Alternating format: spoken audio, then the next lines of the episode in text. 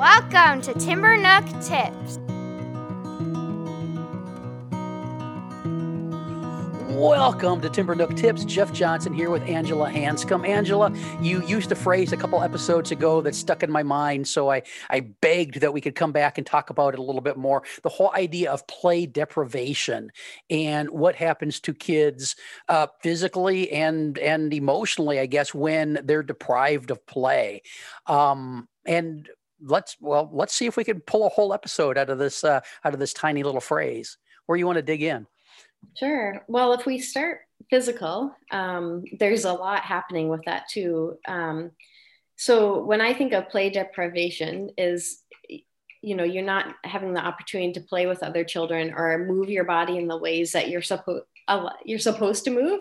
It can really affect um, the integration of um, the senses and the mind and organizing the brain and the emotions, all of that. And that can really affect learning and it can affect um, everything. So when the pandemic first hit, one of my biggest like fears uh, or like red flags was uh-oh now we're going to overly restrict children um, you know when i started to see um, images up of of um, children being told at recess that they have to be socially distanced from other children. Yeah. Um, that really just almost felt like um, a form of um yeah play deprivation i don't i don't know yeah i mean it, it feels to me like child abuse okay that's I, mean, what, I, wanted, I wanted to say that but i i'll say it i'll okay. say it. It, it it feels it feels not only developmentally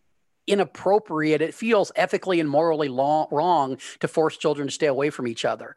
Um, I, I, would go to the to go to the the extent of saying I kind of feel the same thing about kids wearing masks in most settings, especially outdoors, because not being able to see and read the face of your playmate is i mean that is that is one hell of a challenge when that is how you how you gather most of your information about your relationship with that person yeah, I totally agree. And I feel like it's just a constant reminder that we're in this unsafe situation. Yeah. Um, the other thing is, I feel like for, for little kids, it's unrealistic. So, it, like, and outside, you know, like they're using it like inappropriately. Um, here, where we are, we don't thankfully have to wear masks. So, we don't, again, we get to forget about, mm-hmm. but we're following our regulations. And, um, yeah, I just feel like a lot of times it's you know it's hard to even um, for kids to breathe. And so yeah. that makes me nervous when they're running around.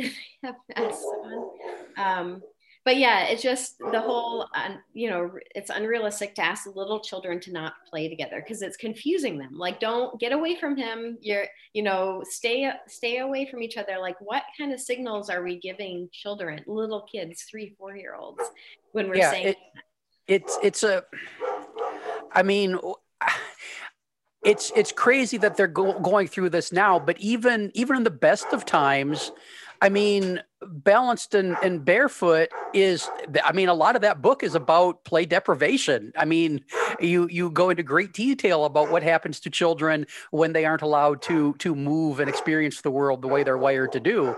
Um, so even in the best of the times this is a challenging thing. When when in in our in our early learning settings in preschool for example and we're we're forcing them into into things like circle time or or or crisscross applesauce and those kinds of things yeah, absolutely. Yeah, and the adult directed activities is an issue as well. Um, Angela, Slinky is done barking. Let's pick up where we left off. okay, sounds good. we were talking about play deprivation. Slinky was a little bit play deprived. He had to be put away in a bedroom because the exterminator was going to be coming through and and doing his job. And and Slinky is back and able to play. Him and uh, him and his buddy Gigi are are reunited with the pack. I, I guess I'm the alpha male. Um, when it's just the three of us. My wife Tasha is the head of the pack when she's around. Um, so we're we're we're kids are deprived of play in the best of times, and the pandemic has kind of uh, doubled down on that a little bit. How do we? I mean. W- and we're living in a situation where sometimes that has to happen. Um, online hybrid schooling is a thing, so there's a lot of kids spending a lot of t- more time in front of screens, and and so if you're living that kind of reality, how do you counteract it with your kids to to make sure they're getting the the play they they need? Now, uh, sending them to a Timber program would be be one way to do it, but not everybody has access to that. So, any any Timbernook tips for how to how to counteract that play deprivation? Yes, I think if you have access to the outdoors, um, I think you know definitely taking advantage of that.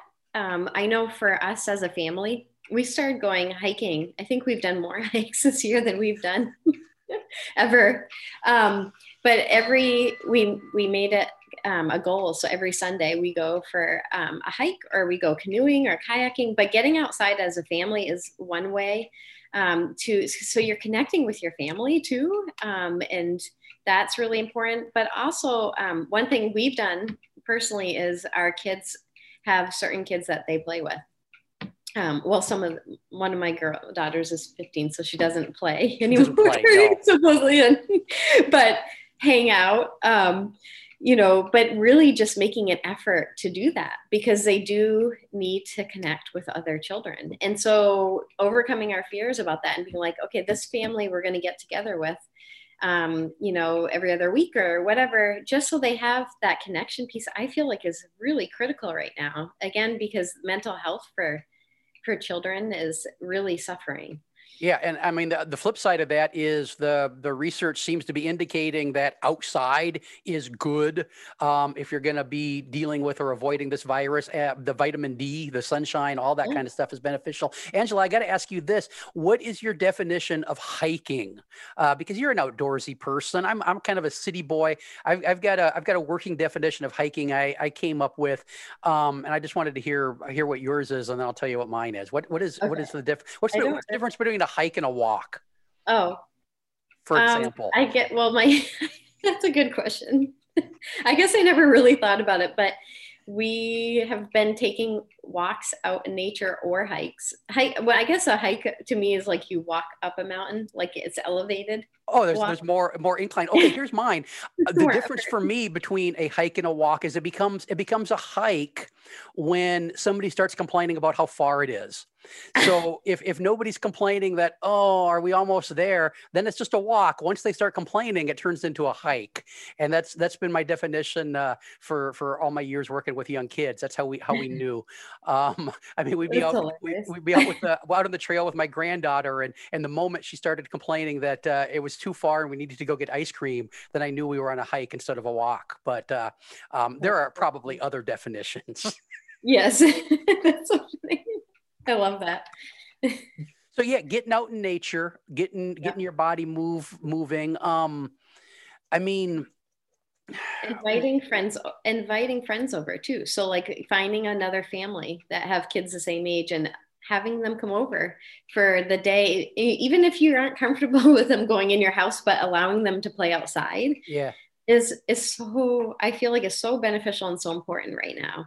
Um so but you know picking and choosing like maybe there's one family that you kind of like your cohort and there's been a lot of that. There's been a lot of families deciding we're all going to let our kids play together mm-hmm. um, and that way it's easier to keep track of things just kind of kind of that mitigate, closed group. mitigate the risk and stuff yeah. And, and i think maybe pulling back a little bit about i mean setting up and i know square footage is always an issue um, for for a lot of families, but setting up a a a, a designated play space when when possible that the that the kids can go to and and and realizing that you know we're living in a world where maybe allowing a little bit more noise and a little bit more mess um, is is going to benefit them because they're going to be more likely to play when you're not as the adult in imposing so many rules on them. Because what we talked about before you know a lot of play is about is about power. So giving them a little bit more power and control over over how they play even when they're when they have to be inside um, might be beneficial as well.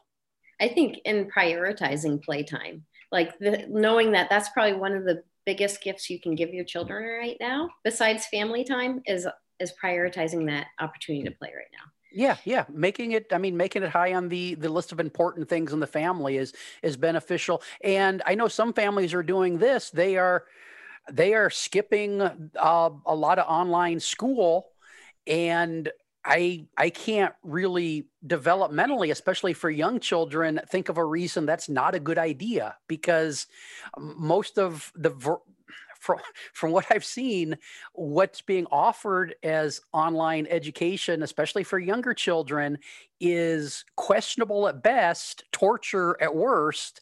And I mean, I'm, I'm not I'm not trying to talk trash about teachers because they're in a tough situation but most of them will agree I've, I've, talked to a lot of people that are that are doing online preschool for example because they have to because they want to get paid because they have to support their families but they they think it's all kabuki theater and that no good is coming of it for for anybody but they're making the best of a bad situation so for yeah. some families the way to make the best of that bad situation is to turn off the computer and and go for that walk go for that hike uh, go out and the backyard and, and roll down a hill or something.